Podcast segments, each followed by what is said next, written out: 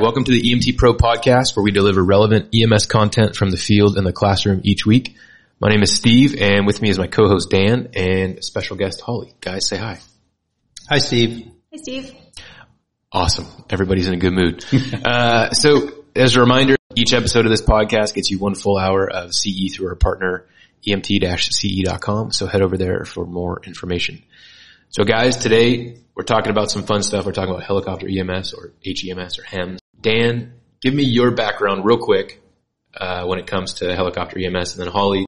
Really, the reason you know we brought Holly here is because she's more the expert. Right. Uh, I've been with uh, my agency for around 17 years. I started in 2001. Took about a year off uh, just to kind of regroup myself, and um, going strong. Hopefully, got a couple more years left in me. Awesome. And Holly, welcome. Super happy to have you. Thank you. Um, how have you gotten into EMS and kind of give us your background and what you're doing now? Oh, okay. Uh, well, I've been a paramedic for way longer than I've been a nurse. So I was a, a medic for about 12 years. I worked for Life Flight for four years and then went to nursing school, went to the dark side, Mm-hmm. and then came back about four years ago as a flight nurse. Awesome. And so your full-time gig right now is flight nurse and you're not doing any medic stuff currently. Nope. Okay. Awesome. Awesome. Awesome. Too many CEs. Yeah. That's, that's no joke. So what I want to do with this episode is kind of touch on a broad, uh, spectrum of stuff when it comes to everything HEMS related. So obviously flight medic, flight nurse, um, with the two of you, but let's talk a little bit about the education requirements to get into that spot because going to paramedic school or going to nursing school simply isn't enough, correct? You have to, That's correct. There's additional certifications you need to have. So I had to get my my FPC, uh, I was flight paramedic certified, and I got my CCPC, critical care paramedic certified, which is not necessary, but it's it's helpful. And then all your other stuff, your CLS, NRP, PALS, so on and so forth. okay. And so how much extra schooling for the flight medic side of things did you feel like it was? Well, I'm not super smart, so it took me a long time because it was an online class I took and Okay. I did it over and over again. I passed the first time, Mhm. um, but it was the hardest test I ever took. Really? Okay. Right. So how many months do you think you spent studying that total? It took me a good three months Okay. of Self-study. self-study. Yeah. Yeah, through through an online portion. And then Holly, obviously nursing school, RN is two years, but you have a BSN, correct? So that's four years total of nursing school. And then what other certifications do you have and what did it take post nursing school to get the flight nurse job? I think the biggest thing post nursing school is experience, Mhm. first of all, because I think that's where you learn how to actually be a nurse. Yeah. On the floor in the ICU. Um, there, from there, I was got my certified emergency nurse, Okay. and then as a flight nurse, you have to be a uh, get your certified flight nurse, which is similar to the FPC. And I didn't study for my test. Oh, yeah. oh, that's test awesome. anxiety. So I just wanted to see how it went. And, I and you passed it. first Yeah, time? I did. Oh my. Nice. I'm not saying that's, I'm not That's not the way- that. Right. That wouldn't be your Um, recommendation. but you know, as you go along in your career, and Mm-hmm. especially coming to life flight, there's a lot of critical care aspects that you don't learn um, specifically in ER or specifically on a floor. Mm-hmm. Some of those things are ICU related. And once I came here, though, you get your advanced life support in obstetrics. There's an advanced life support burn class, your neonatal resuscitation, uh, stable class. There's so many different things to take to enhance your learning. So you can take care of all different types of patients. That's awesome. So over the years, how long have you been in the ICU or have, or were you in the ICU and then how much experience do you think it kind of took you to feel a little bit comfortable in that job? First, when I was a medic, I got a chance to work on the trauma team at a level one trauma center. And our team was an ICU nurse and a paramedic. And I feel like I learned so much hmm. from that dynamic mm-hmm. because the nurses were amazing mm-hmm. and really smart and they loved to help us learn. Mm-hmm. And so I learned a bunch doing that as a medic. And then of course being a flight medic for a while. But then once I became a nurse, I worked in the ICU uh, for about a year and a half, which isn't very long, but um, it was really busy and I felt like I just got so much experience being night shift, lots of autonomy, Mm-hmm. and um, in the end, I came back to flight medicine because I missed being in the field. Yeah, totally. So that's kind of a, general overview of kind of the routes you guys took to get into this profession. Because I think that's one of the questions we get a lot, um, you know, through our uh, training websites that we Right. that we run is, you know, I want to go, you know, do flight medicine. Like, how do I how do I get into that? It, but the thing is, as a medic, I know that you're, you can't just go from paramedic school to a flight medic. You need that. For our, our place, it's five years of, Yeah. of urban Right, medicine. So you've got to go somewhere, get, You gotta get get your some- legs yeah. on and then for sure. get some experience and go. Yeah, The thing about it is that we know that you're never going to have seen everything because I still see things I've never seen before. Every time I think I got it all figured out, Mm-hmm. uh, I get humbled. Um, but we want to hire people with enough experience behind them that they can figure out what to do or they can make it happen. Yeah. You know, that they have the confidence and the knowledge to, Critically think. yeah, to do your critical thinking and make a take care of that patient you've never seen Right. before. for sure. Awesome. So let's move into um, some reasons why someone would get flown. I have my own take on it, and I have my own protocols that I operate under where I work. It seems like, for the most part, everybody has semi-similar protocols when it comes to when to fly somebody. It usually depends on your geographic location, and it usually depends on, uh, you know, essentially the the protocols that you have for things like airway management and for, you know, the more critical ALS type stuff that we do. So does that sound kind of what you guys have seen or do you guys feel like there's a big wide range of stuff or, or Yeah, it all depends on where you work. I have worked out in uh, the desert area where you would fly someone that is not critically injured because they don't have an ambulance to take the patient with a broken leg to the hospital. Mhm. Then you, I've I've flown someone from uh, less than a mile away from a level one trauma center because the patient needed to be extricated, needed blood, and needed a chest tube. And so that's that was good thinking on on both parts of that because they the the BLS people knew they couldn't transport, so they needed somebody, and that was us. And then the ALS providers on in the big city knew that we offered blood, we offered chest tubes, ended up saving a life. Holly, what do you think? Is it, has it been your experience that it's really about geographic location? Yeah, we, we, it depends on where you're at, right? Like you mm-hmm. said, um, for your agency, you're really close to mm-hmm. a level two trauma center, so you might not fly as many people. You also have a lot of advanced life support people. Mm-hmm. And a lot of agencies don't outside of the cities. It gets rural really quickly and some people just have BLS. Some people have one paramedic uh, that they might not want to take out of the system to do an hour long transfer. Um, but one thing that we stress is if you need to fly anybody that um, has something time sensitive, it doesn't have to be trauma, which I think a lot of people associate flying people with trauma. Uh, all the traumas. Uh, but don't forget STEMIs, strokes, uh, kids, anything time sensitive in that nature is flown. I mean, we are, if we were to drive to a level one trauma center from here, it would take two hours. Mhm. But to fly from here, it would take about 30 minutes. And so when you think of it in that, in that way, uh, the time, the time saving that you can get from flying is, it's pretty awesome. It is. Do you guys ever find that, uh, people are flying patients unnecessarily? Uh, not in this area. Mhm. I don't feel like. Um, I think their their first impression of the patient, they they think, oh wow, this is this is pretty bad. They start us, they get us coming, we land. Maybe they're not as bad as they thought they were, but at least they had that forward thinking that there's a possibility there could be internal injuries. Let's get this patient over there. Um, when I worked over in the desert area, we would fly people that sprained their ankle. Yeah. You know, That's a bummer. yeah, right. That's a big bill. But yeah. once again, it's the it's the location and what the services have to offer. Yeah, and I think too, working in a level one trauma center, we have trauma guidelines, right? Like if they meet these criteria, they have to be a trauma system entry. And then there's also paramedic discretion. And I have to say, like the paramedic discretion patients that don't meet the criteria, a lot of times end up being really sick. And it's just that gut feeling you have that, whoa, Totally. this, this could be really bad. Um, so even though maybe we get the patient to the hospital and we didn't do one single thing for them, except get them there quickly. Right. That doesn't mean they were flown unnecessarily. Right, so sure. that gut feeling you have, that's, it's like, oh, I don't really want to be in an ambulance with this person for two hours. Mm-hmm. Um, I think they're gonna go downhill. That's critical thinking. Yep. Right. You need to go Um, with it. Go with it because Totally. a lot of times those patients end up, end up being really sick Mm-hmm. later on.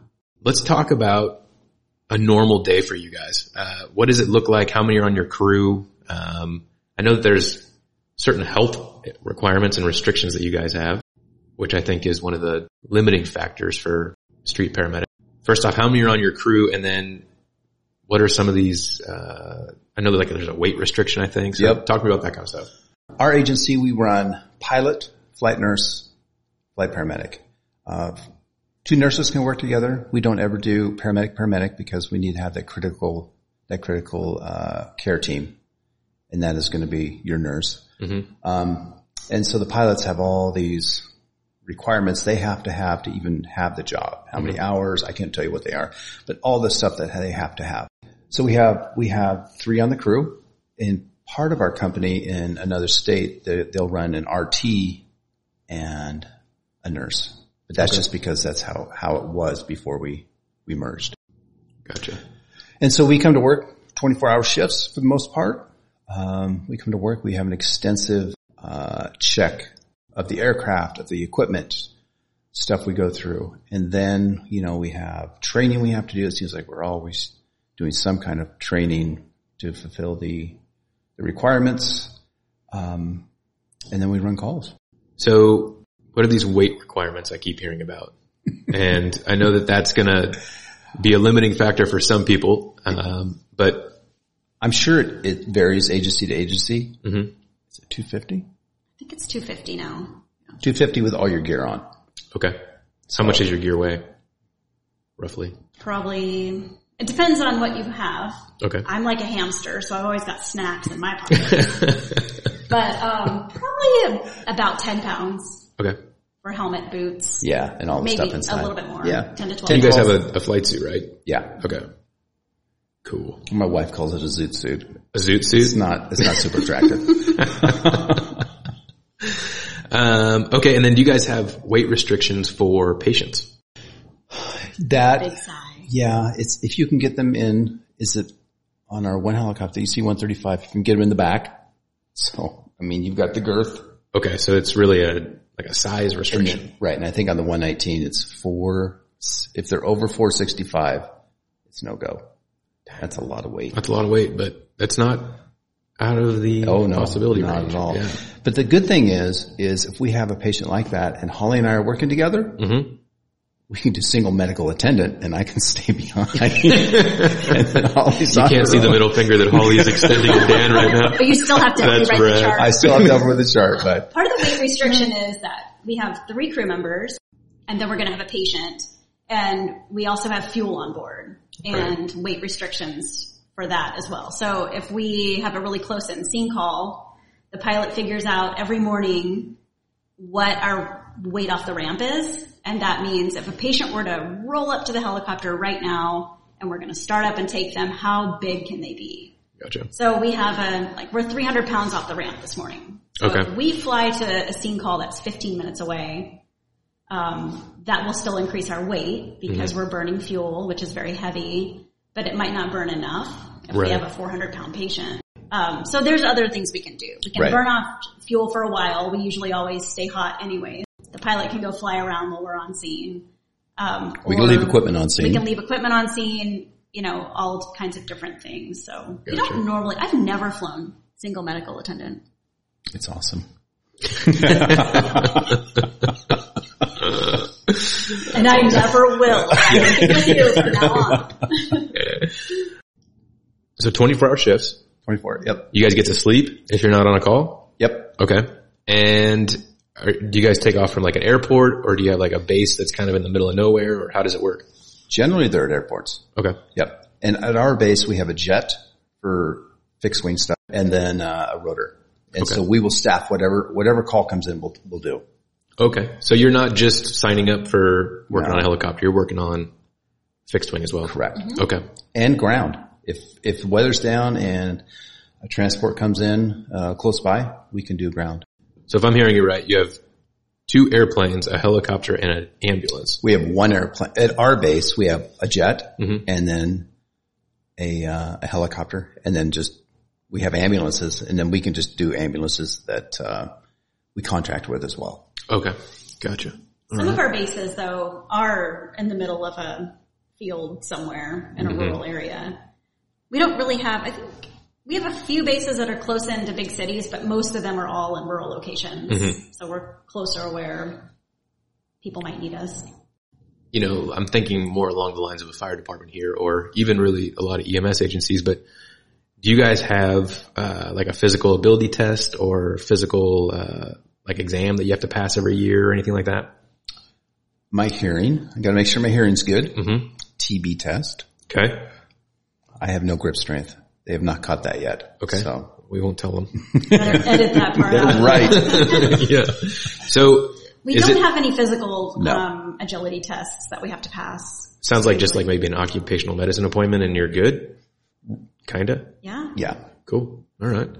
So that's kind of what a typical day might look like, or you know, at least uh, you know some of the requirements to to do a typical day.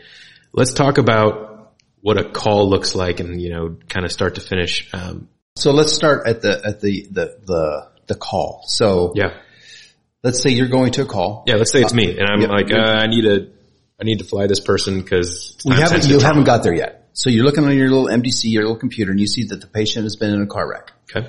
Patient is uh, it was high mechanism. You can either put the, us on standby Mm-hmm. or you can activate us Okay. before you can get there. So if like if the patient it says the patient's unconscious, it might just behoove you to activate us because you can always cancel us. Right. So we go, we get all ready, we get our stuff together for on standby. We'll mm-hmm. get our stuff together. We'll go out, we'll do a walk around on the helicopter, make sure everything's good, and we'll just wait. And so you've contacted your dispatch. Your dispatch has contacted our dispatch, which is, which is in another state, Okay. but it's just a phone call. Okay. And then they're, they're the one that dispatch us. And so once we're activated, What does that sound like? Is it a phone call that you guys get, Yep. or is it like tones? phone call. Okay. Yep. And all they say is standby scene call Yep. Okay. and the city. Yep. Or They the don't tell us what it is. whatever. We're not allowed to know what calls we go on. And the reason for that is that puts extra pressure Yeah. especially on the pilot. Let's say it's a pediatric trauma. Right. You know, maybe he's got a kid at home and, you know, Right. he wants to get there at all costs. So Yeah. if he doesn't know, that's all, that's better. Yeah. Okay. Okay. Keep going. So So you've activated us, I've activated you. right? We are Now you said I'm, I put you on standby. standby. So that, that the means same thing? we get all of our stuff together. Okay. We're out the helicopter. Now What about you- your What about your pilot? What's he or she doing? he's done his walk around. He's all set and ready to go. We're Okay, but he's sitting not there. like starting the engines up or anything like that. Nope. Okay. So we're waiting. You activate us. Then he goes, he starts it up. It's probably a four to five minute process to get that from, you know, not running to liftoff. Mm-hmm. Because there's all these checks you have to go through. It's not, not like an ambulance where you can just start it up and start driving. It's, Right. it takes a little bit. And then, uh, we have coordinates. tower clearance. Tower all that. clearance, right. And then, uh, we're en route. We're going and then I will call you on the radio to get LZ instructions. Okay. And so you'll, you'll give me where the LZ is going to be, what overhead obstructions are, what it looks like, where's the wind, any, anything that I need to know that might be a potential danger to the rotor staff. Mhm. Uh, and then we land. We will get our airway bag and our med bag, get in the back of the ambulance or wherever you may be. If you guys got everything dialed in, there's no airway issues. We're in there for two to three minutes tops and then we're out. Mhm. And, uh, we load the patient and off to the hospital. Awesome. So, what's the furthest you guys can travel, generally speaking, if you have a full tank of gas? Or I'm sorry, jet We usually fuel. keep about two hours of fuel on, so hour away and an hour back. We have to have a certain amount of reserve for fuel on board, Mm-hmm. but you know, we typically, I don't know, we can go anywhere from a five minute call to an hour call away. Okay. An hour where we are, we're generally s- super, super quick and then just quick to the hospital. There's some places that have an hour leg where they have to transport to. So Gotcha. we're pretty fortunate. Gotcha. Um, so then, okay, so I guess obviously if you're working 24 hour shifts, you guys are running night calls as well. yeah. Um, and so how does that change what you guys are doing or maybe does it heighten anything that's going on with the call? Like what, what are your typical feelings about night calls? And then what does that change as far as your operations go? Our, uh, what is it? The, the seal, what do they call that? Ceilings. What No, those so in the daytime, our minimums are minimums, that's it. a thousand foot ceiling and three Okay. miles of visibility. And at night, you know, obviously it's still a thousand feet for the ceiling, but we have to have five miles of visibility. Okay. And then we get a little bit extra time for our liftoff to get out there, do our walk around. Um, and really any time we're around the helicopter, it's heightened. At daytime or nighttime, you can never let your guard down because it's Totally. a dangerous operation. But, um, at night, it's, I don't know, kind of the same. We wear night vision goggles, so that takes a little bit of time to prepare. Usually we prepare them before we get the call. So they're ready to go, all dialed in, and it's pretty easy just to throw your helmet on and. I don't know how you could ever just be willy nilly around one of these aircrafts. They're so loud. They are so loud. They command your attention whether or not you're awake or not. Like Right. you're gonna wake up. Like it.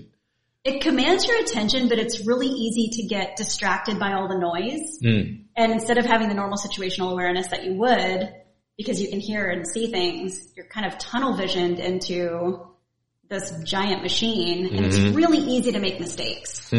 And that's why when we have the EMS crews come in, we all come in as a group. Totally. And we all leave as a group so we can keep track of everybody. It's very easy to get distracted and just step backwards a few steps. And then you're really close to the tail rotor. Right. Or maybe you're in a dangerous part of the rotor disc. So even though it does command your attention, I feel like it's, it's easy for people to get distracted. so easy. That's why everything I do is routine. I'm a very routine guy when it comes to that mm-hmm. because if something is off my routine, then it, it sparks something up here. Yeah. And so I stop. When I get out of that, out of the, the helicopter, I actually stop to think, okay, which way is the tail rotor? Hmm. Physically every single time. So interesting. I like that though. I mean, that's kind of how we operate on the fire ground and, Right. you know, in mm-hmm. back of ambulances, we have our routines. We do it every single time. And then when mm-hmm. something's off, it really piques our interest. Awesome. You have a pilot and then you have a crew of two, Yep. or not a crew of two, but you know, two medical providers. So what does it look like as far as communication between you and the pilot goes? Is there much? Is there very little? There is because we are part of the flight crew. We have to, you know, our eyes are always outside when we're not taking care of the patient. Um, we're making sure everything's going okay on the inside. We assist him if there's any type of a in-flight emergency. Um, for me, the medical stuff is so much easier than all the aviation and safety stuff because there's so much more to think about. And you know, you, you only do it a few times a week as opposed to like you work, work in an ambulance and you're going on 20 calls a day. Right. So, Holly? Uh, one thing we start the morning out with is a safety brief. And so every morning, probably within the first 30 minutes of our shift, we sit down with the pilot and we talk extensively about weather, where we can go, how much fuel we have, what's the moon going to be like tonight, um, if there's anything that we need to go over on the aircraft, like maybe we have a different aircraft today and I'm not comfortable um, unplugging the start cart or something like that. That's my time to tell the pilot. What's the start cart? Sometimes when we start up, we have a the battery external battery plugged in, Okay. and you have, part of your duties is to unplug it, shut the door, take it over. And so if that's something I'm not comfortable with, that's my time to take ownership of that and talk to the pilot and get everything squared away for the day. We talk about um, a safety topic every day. And it could just be that there's a lot of birds in the area, or it's Saturday and there's a ton of people flying today. Okay. Um, what else is covered in the safety brief? it depends on who does it, but it's pretty extensive. Some are really long and some are really short. yeah, it takes quite a while. And so that kind of opens up the communication there, especially if it's a new pilot and you haven't worked together as a crew, New flight crew. new flight crew. Yeah. Do you guys, are you guys helping him navigate, him or her navigate where you're going? Or is it like, It's all in GPS. And Okay. so we'll give them the numbers and then, uh, we're always looking, like if we're going to scene call, we're, we're eyeballing like where are the, where are the lights, Mm-hmm. emergency lights. Gotcha. Let's talk about, I know that there's certain requirements that you guys have throughout the day on what, what you, what you can fly in and what you can't fly in. Right. Um, what are those things called and what are kind of the limitations that you guys have as far as the weather goes? This is where Holly does a really good job. Go ahead. Well, it depends on what aircraft you have. Some Okay. aircraft are VFR, which is visual flight rules. Mhm. And that means that you have to be able to see where you're going and you have to be able to see the ground, Okay. basically. And that way, if there was an in-flight emergency and you had to land quickly, you have visual reference of where you're going. Um, at night, if you're VFR, that's where the night vision goggles come in because it does give you a visual reference to a horizon or somewhere like a ground Right. lights or something like that. Um, if you have an IFR aircraft, which is instrument flight rules, then you can fly in the clouds. You don't necessarily have to see where you're going. And there are limitations to that too. You have to have radar navigation or GPS and land at an approved place, just like an airplane. So you're basically flying with instruments like an airplane Right. And you're, the tower's controlling where you go. They're telling you what to do. And as you come in for your landing, you're on um, a GPS approach. Okay. That makes sense. Uh, we can't fly in icing conditions ever. So if it's snowing, that's probably okay. But we can't fly through clouds above the freezing level. Okay. Does that make sense? So like if the freezing level's at 3,000 feet, we can't fly into the clouds at 4,000 feet. Gotcha. So there are limitations there because we don't want ice to accumulate on the rotor disc. that would not be good. Yeah. That'd be a bad not day. good. We don't have, you know, those fancy rotor Right. or whatever they're called. Um, so that's limitations for our company, really. And we have a really good mix of IFR and VFR aircraft, depending on most, depending on the location of the aircraft. Um, it's better to have IFR capabilities For sure. versus VFR. And I think that's one of the problems that the ground crew, they don't understand. They, where they are, they look up and they see blue sky. Right. Where we are, we may be in a fog bank. And so we can't lift. And so we're not trying to get out of the call. It's just we can't, we can't take off. Yeah. You can't do it safely. So And the FAA regulates it pretty heavily because HEMS has a High death rate. sketchy past. it does. Yeah. um, if there are no limitations, then people get really into revenue and taking the flight and people feel pressured. Right. But taking that, making that objective, which is you have to have a certain ceiling and you have to have a certain visibility. It So really helps. what are the ceiling and visibility limits? A thousand feet to take off for Okay. VFR Okay. and during the day is three miles of visibility. And so that's basically walking out and seeing roughly three miles left and right of your base. Yeah, and the pilots, you know, we have to go off of radar reporting and things like that. But if the if it's reporting great, and the pilot walks outside, we all have these things we look at, like, oh, I can't see that hill over there. That's five miles away. Right. Okay. That's a good visual clue that Yeah. uh, we're below minimums. Um, because at night we need five miles of visibility. And if one of us doesn't want to, doesn't feel comfortable, it takes one person to say no and we don't do it. Okay. So three to go, one to say no. And actually, it's five to go now because uh, we have a, in our control center, we have an OCC that can turn Dan down the that call memo. as well. Yeah. Nurse.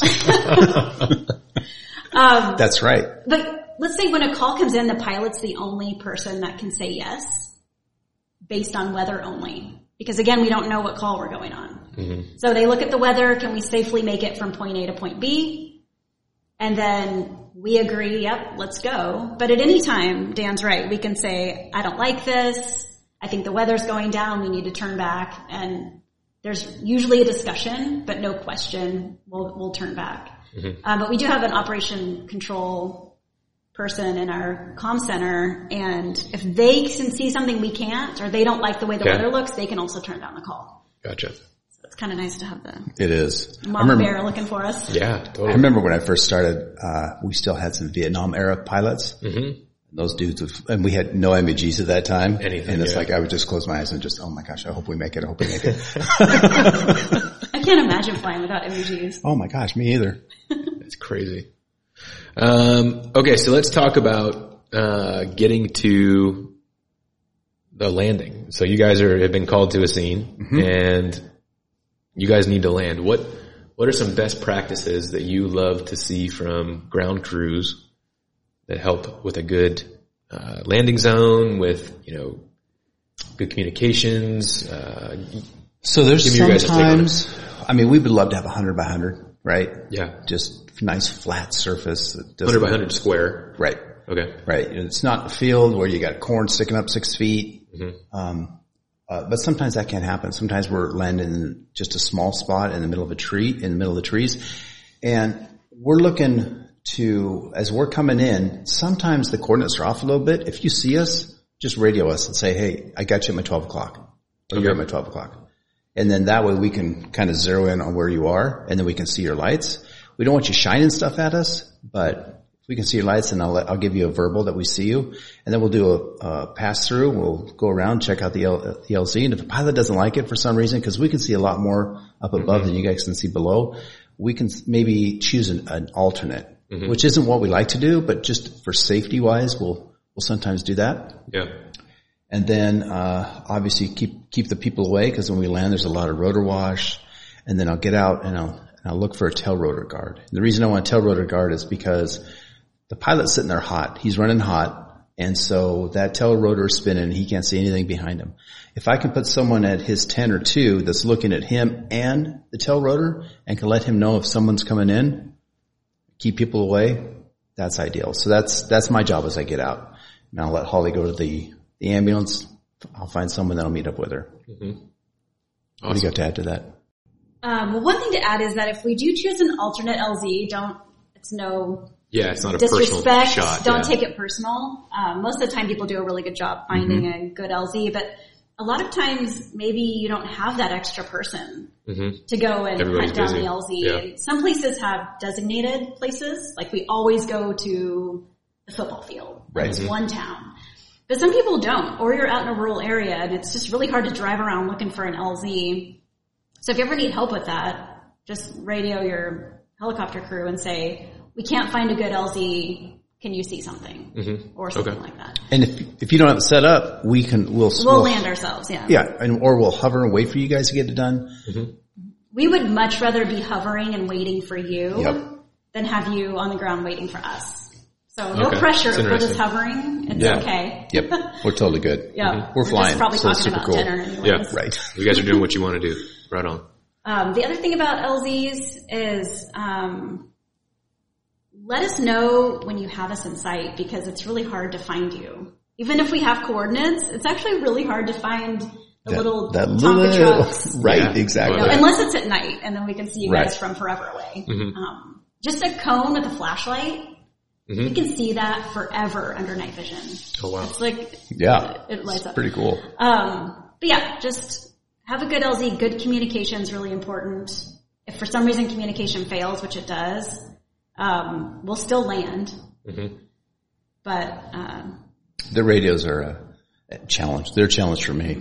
You know, you get, cause you're, you're calling someone in another state and telling them what the radio frequencies are and maybe something gets lost in translation. And if I don't know, like this particular fire department uses this TAC channel, I'm back there just, and we use 800 VHF, UHF. Yep. Um, in our area, we use all three radio frequencies, and Okay. so there's hundreds Yeah. yep. to know, and it, it gets a little bit. Craziness. So, okay. So 100 by 100 square is what you're looking for ideally. Um, and then how do you like those marked off? Or what's your preference, I guess? Something that doesn't blow away. Okay. So we, they generally have these little beacons. There's beacons or cones, something like that. Okay. If you're going to use flares, just know that we will blow them away. Yep. So we have caught many a field on fire uh, oh with no. the with the flares. But if it's on the road and you know that it's going to blow away somewhere safely, Mm-hmm. that's okay. But as the rotor wash is at full power coming in, that's Yeah. like 150 miles an hour. yeah. We blow over porta potties, Yeah. all kinds of Nice. stuff. So just know that whatever you've set up is probably going to blow over, and make sure it goes to a safe location. So And if you see something we don't see, we're doing our approach, just call us off. Okay. maybe you- what would maybe that you- sound like for radio Abort. traffic? Abort. Abort. And then he will, or she will do. and that doesn't mean we're going to go home. no. Right. It just means we're going We'll to find stop what someplace we're else. doing. Yeah. find a new and way to come in. reestablish some communication. Okay. And then what about um, what about patients you can't take? Are there any types of patients that you guys basically can't have in the back of a helicopter? We already kind of talked about uh, weight limitations, but what about So if they're combative, we will most likely take their airway. We, Okay. will- we can't take a combative patient in the aircraft, safety wise. Mm-hmm. Uh, tell me about active birth. I mean, if, if there's something coming out, we're not taking it. okay? So we're going to, No, we'll we take have care of some it there. limitations there. Right. You know, there. If we're having a baby, we're going to have a baby first, Right. Yeah. And then go. and then go. Okay. What else? Can you take cardiac arrest patients? Yeah. Okay. Yep. And are you guys doing compressions, or do you guys have a? We're doing compressions. We'll take if someone's got a Lucas device or Yeah. some other unnamed CPR Right. device. Yeah. um, we'll take it with us, Uh huh. but we don't carry those on the helicopter. No. No. So gotta be- we'll either do CPR. And it depends on, is this, we're doing CPR on scene. Should we be transporting this patient? Right. Or not? You know, and if, Right. if we deem yes, then yeah, we'll do, You guys going to have a discussion with the? Right. Ground crews we're- to- we'll see what your, your protocols are because I know where the fire department I work for, it's 30 minutes. Okay. We'll run a call for 30 minutes, a, a cardiac arrest before we transport. Mm-hmm. And so we'll see where you are on that and how we're trending and then have a discussion with you guys. the, um, let's other patients we couldn't take. We can take law enforcement, but they can't have a round in the chamber, so we can take their, them with their weapons, but they have to unchamber that round. We cannot take, they can't take their mace, um, anything aerosolized like that. Yeah, that Um, could be a bad day. but other than that, there's really few Very few we can't take. that we can't take, yeah. Awesome. If for some reason they're a weight restriction and I don't feel comfortable as single medical attendant, maybe because they're really sick and I'm going to be really busy, we can always take that person by ground. We can always offer that too to go with the ground crew. Um, when we do that, sometimes we'll go into an area and the weather was great coming in, but we can't get out. Yeah. And so we'll hop in the back of that ambulance and off we go with, with you guys. Interesting. That's that's a lot of information, man. Uh, you guys, you guys are you're you're killing it. It's doing really good stuff. Um, I think a lot of people are going to be um, getting a lot of questions answered from this. So, um, what I want to do is go over a call real quick with you guys, and then uh, kind of throw some questions at you that I have, just as you know my own personal interest, and then um, I just want to get your guys' take on it. So, the station I'm at covers a large portion of a rural uh, part of our county. Um, and so, uh, just for some background, uh, I work for a fire department that transports, and we have uh, a system that runs um, dedicated ambulance and EMS crew, uh, ambulance and fire crews, but everybody is trained um, to about 50% are EMTs and the other 50% are medics. Dispatched with a three-person crew on an ambulance to a motorcycle wreck um, up on, uh, I mean, they, it's called a mountain, so it, it, it's a pretty big, you know, hill. I don't really consider it a massive mountain, but uh, it's got some tight roads, and you know, motorcyclists love to take their bikes up there, and you know, it's pretty challenging. And once you get to the top, there's this massive parking lot and a bunch of trails that you can take to go down the various sides of this hill.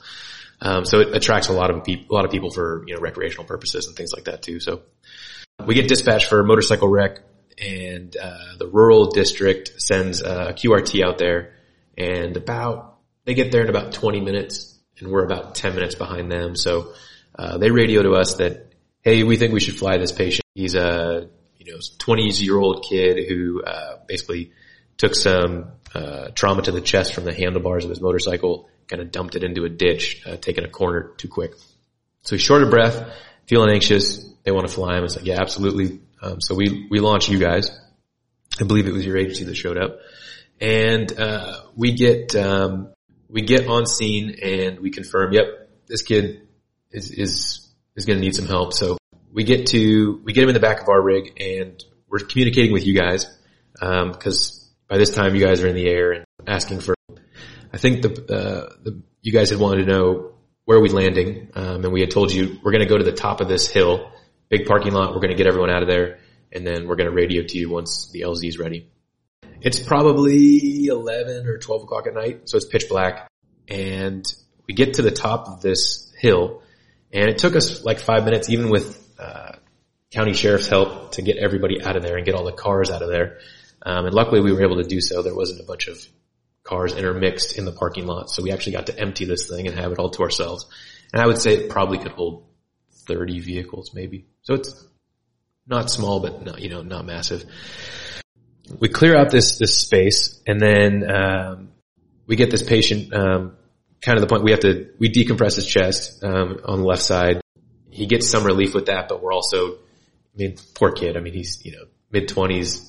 He just watches us put a needle into his Right. chest and is freaking out, right? Like, uh, he gets some relief with that, but he's still like super freaked out. So we're, we're working on giving him some Ativan and I have to get out of the back of the ambulance, um, to go help you guys, uh, or to go, you know, basically say, Hey, LZ set up and, you know, do all the radio comms and not interrupt the other two people who are, uh, managing the patient. I guess one of my first questions for you guys is, so I set up this hundred by hundred, uh, LZ and I'm pretty proud of this thing, right? Like I know what the textbook says and I put, um, one of those heavy weighted pucks that have the lights on it, you know, on each corner. And then I put a fifth one to show you where the wind was coming from, right? You know, the wind direction. Wow. Yeah. Yeah. So I was like, oh man, this is, this is going to be a good one. And then I realized, oh crap, the wind is coming directly from the one spot in this parking lot that has like a row of like 20 massive trees. And so the landing is going to have to be pretty steep, like to the point where like I'm, I'm kind of picturing in my head or drawing this, oh there, you know, there's a helicopter drawing this line of uh, you guys landing, but like you guys are coming in and I'm like, ah, you know, there's a bunch of trees. You guys can obviously see the trees, right? Like Right. it's not like Yep. they're hidden. Right. How much communication do you want about the hazards I'm seeing? I guess is, is the question, right? Do you want to know that coming in, big patch of trees, you know, if there was telephone lines or stuff like that? Absolutely. Absolutely. All of it. If it's 200 foot tall trees to the north that are really obvious, Mhm. we still want you to say that. Okay, awesome. Yes. That really, really helps. Yep. I definitely didn't say that. um, I was watching you guys come in and like, oh, okay, yeah, they obviously see them because he, he came in and then he kind of flattened his approach and then just dropped straight down. Right. It was, it was pretty sick. Um, the pilot did a pretty cool maneuver and holy crap, it was so loud. Yep. It was so loud. Like, we don't have any ear pro. No. Um, the, you know, we have like little, you know, foam ear Yeah. protection things, but that doesn't do enough. And it was incredibly loud. So, okay. That answers my Yeah, first question. Trees, wires, everything that looks obvious to you is not obvious to Not us. at all. That's and it also helps us find you. If Mhm. we're looking for that big bank of trees to the north, we kind of know where you're at now. Yeah. And then also it helps the pilot as we do our, our high recon to know which way they're going to come in for their approach. And we always want to come into the wind. Yes. So Yep. we'll come into the wind and maybe then at the last minute they'll maneuver Mm-hmm. the helicopter so it's closer to the patient for loading. Mm-hmm. But yeah, all of those things we want to know. So the fifth cone, if I remember, the wind, you're, you're put, you're placing a fifth cone to signal where the wind is coming from. Right? Yeah. In theory. Not a lot of people do that. I mean, that's, Yeah. that's overachiever status. yeah. there, Okay. So maybe that's also, one other thing to note Yeah. is that um, we can't see LEDs under the night vision goggles. So if you have LED Oh, okay. They're all blinkers, LED blinkers. Yeah. um, like there's one set of towers in our area, Mm-hmm. and like one tower is all LED, which is completely invisible under the night vision. Did not know that. So if your blinkers are, are They're not, definitely LEDs, yeah. LED. Yeah. There's one or two frequencies that we can see under under night Under- vision, but for the most part, we can't see LEDs. So if Would you like us to tell you that they're LEDs? Would that help?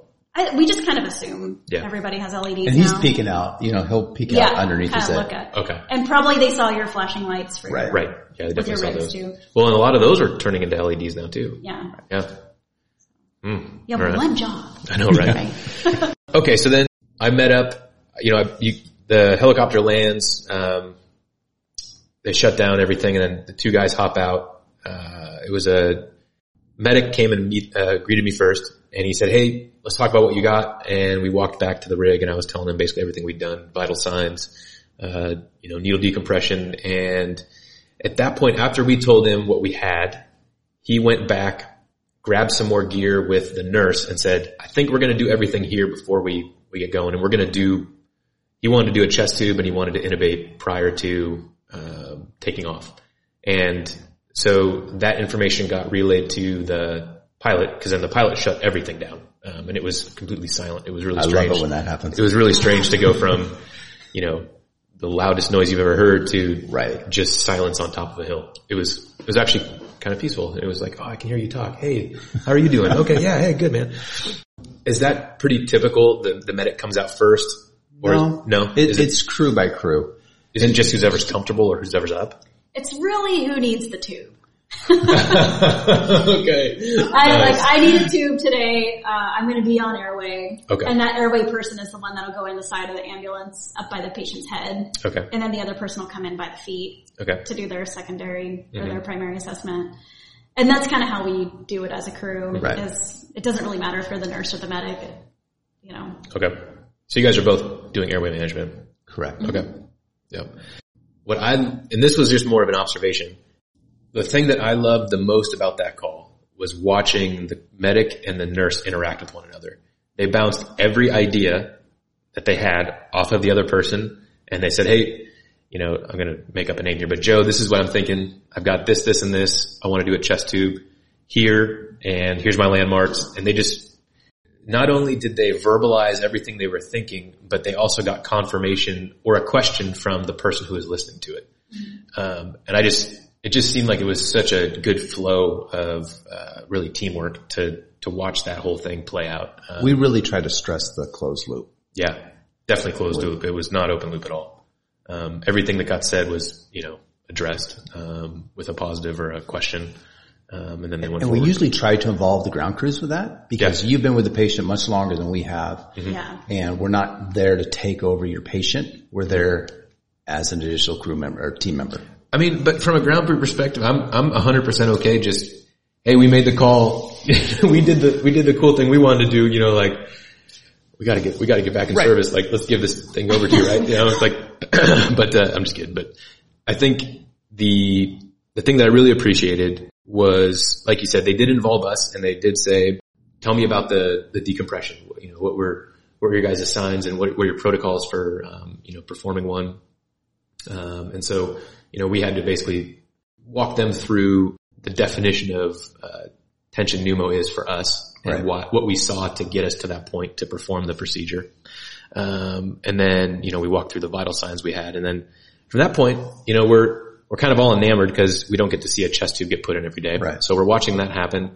And then we're also voicing, you know, like every, I think it was every three minutes we were taking a new set of vitals. And so we were throwing those out as they became available.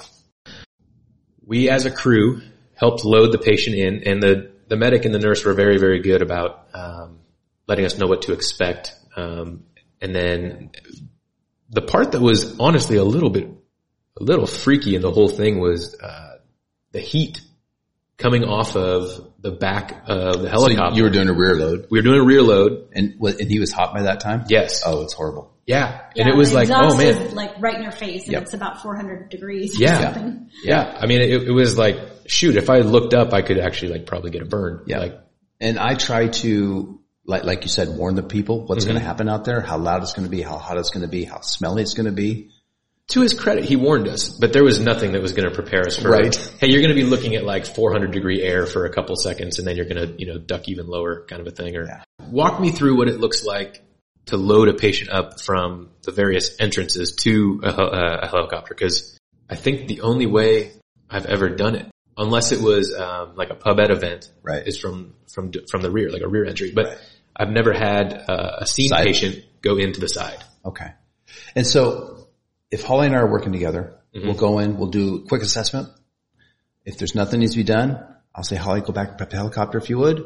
So she'll go back, she'll open the door, whether it's the back door, and then she'll undo the, the, the buckles and open up the blanket. We have a life blanket back there. And so she gets everything prepped. If it's a side door, she opens the side door, does the same thing.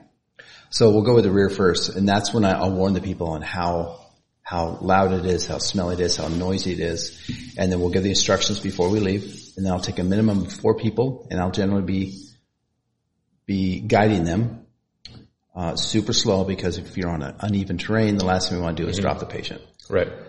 And so we'll go, and Holly will give me thumbs up. Pilot will give me thumbs up because we want to we want to make sure that they know we're coming, and we're coming from the right angle. We need to be at the you know, we don't want to come from the back side. We don't want to come from the front. It's got to be from the mm-hmm. sides. Mm-hmm. And generally it's from the nine o'clock side. We're loading on the side, on the side load, we're doing a nine o'clock. If we're loading in the rear, we're coming in from the nine o'clock as well. Okay. And so we come in, we'll do a nice slow load. If you're they're on the backboard, it's much easier because then we can just slide it onto the onto the gurney. If they're not on the backboard, um, we'll just take like you know their their sheet like this. What we Yeah. did the other night, just a sheet, and then we'll just we'll just yard them in. It's a little a little more aggressive, but it works it works well. Yeah. We want to make sure that they're flat, especially on the flat load because, or the back load, mm-hmm. because there's not a lot of clearance. And if they're intubated, we'll make sure we disconnect the BVM so we don't lose that tube as we're doing that, that quick load. Holly, what else you got on that? Um, just one thing to remember is just safety under the rotor disc. Mm-hmm. Like no hats, nothing that can fly off. And if something does fly off, don't chase it mm-hmm. Right. because it's going to go to the tail rotor. Um, and then we always stand outside the rotor disc and wait for the pilot to invite us in. Like you never approach an aircraft without the pilot's okay. And that's so they know Yeah. where you're they're- going. they're- And it's always nine and three, never 12 o'clock. And what's it going to look like for the pilot to welcome you in, and what's it going to look like for the pilot to up. say, Thumbs up or a flashlight. Yep. okay? Um, if they say don't want you approaching for whatever reason, what are they going to do? nothing. They're just going to or look you'll at see you or hand. give you the Or hand. give Yeah. you a hand. Yeah. Okay. Okay. Like the stop. The Austin Powers. Yeah. right. We'll see that at the hospital quite a bit where the security guys will want to come in when we're still either shutting down or Mm-hmm. we're not ready for them to come in and we'll have to stop them because when you start shutting that down, the rotor discs start to flop and they start to go down a little bit. Mm-hmm. and that's a really dangerous place to be. Yeah. If you can touch the helicopter, you're okay. Or you need to be outside the rotor disc. But Okay. any, any other area is, is pretty dangerous. Mm-hmm. Um, but other than that, I think, I think that's pretty I good. it's- I guess the absolute last question I have for you guys um, is what does chart writing look like in the helicopter world versus ground world? Is it, It's the worst thing in the world. it's the worst thing? it takes forever. When I first started, it was amazing because the nurses weren't nice, Mm-hmm. but they always wanted to chart. They didn't want to intubate, but they always wanted to chart. That was fine. I go sit underneath the stairs and let them chart. But now it's a team effort. We're Mm-hmm. to the team part and, uh, I'm not a real good charter. so you guys are doing a chart together. Correct. You're Yes. co-authoring a chart. I'll Yep. usually start Single the bottom. chart? One chart. I'll just start the bottom.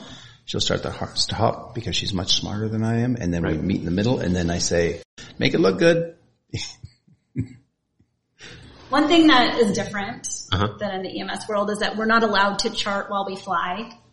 Okay. So because we need to have our eyes outside looking for aircraft or other hazards, birds. Um, so we're not allowed to chart unless we're back at base.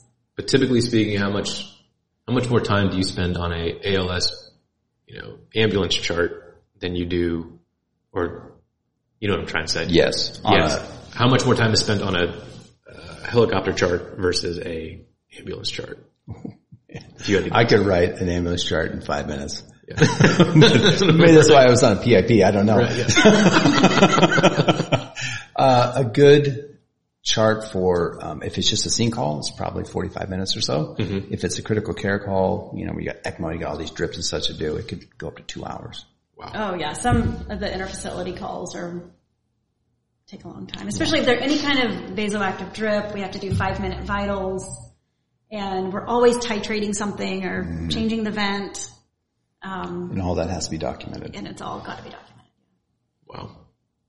Awesome. Well, I feel like we touched on a ton of information, but I feel like it's going to answer a lot of questions that people have had that they've come to us with. So I'm hopeful that uh, this will be not only a good podcast to listen to for information about you know what helicopter EMS is, uh, but also maybe pique some interest in you know getting more people involved in it or interested in it who maybe didn't really have it on their radar. Oh, yeah. We would love It's to have the more best job ever, and I have to say, since we're almost done, I know what it was like as a medic to call Life Flight Mm-hmm. and want everything to be perfect, and I don't have a line yet, and feeling all that stress, but like there's no stress. Mm-hmm. When we come into the call, we're probably already on like plan B or C. Mm-hmm. Like we don't have it all organized either. We're just part of the team, and there's no pressure. Do the best you can, Yeah. and then let us know how we can help you. Yep. Awesome. Absolutely. Awesome. Well, that's all we got for you guys today. We're going to leave it at that. Holly, Dan, thanks for joining me and uh, we'll look forward to having you guys back on more episodes. Thank you. Thanks.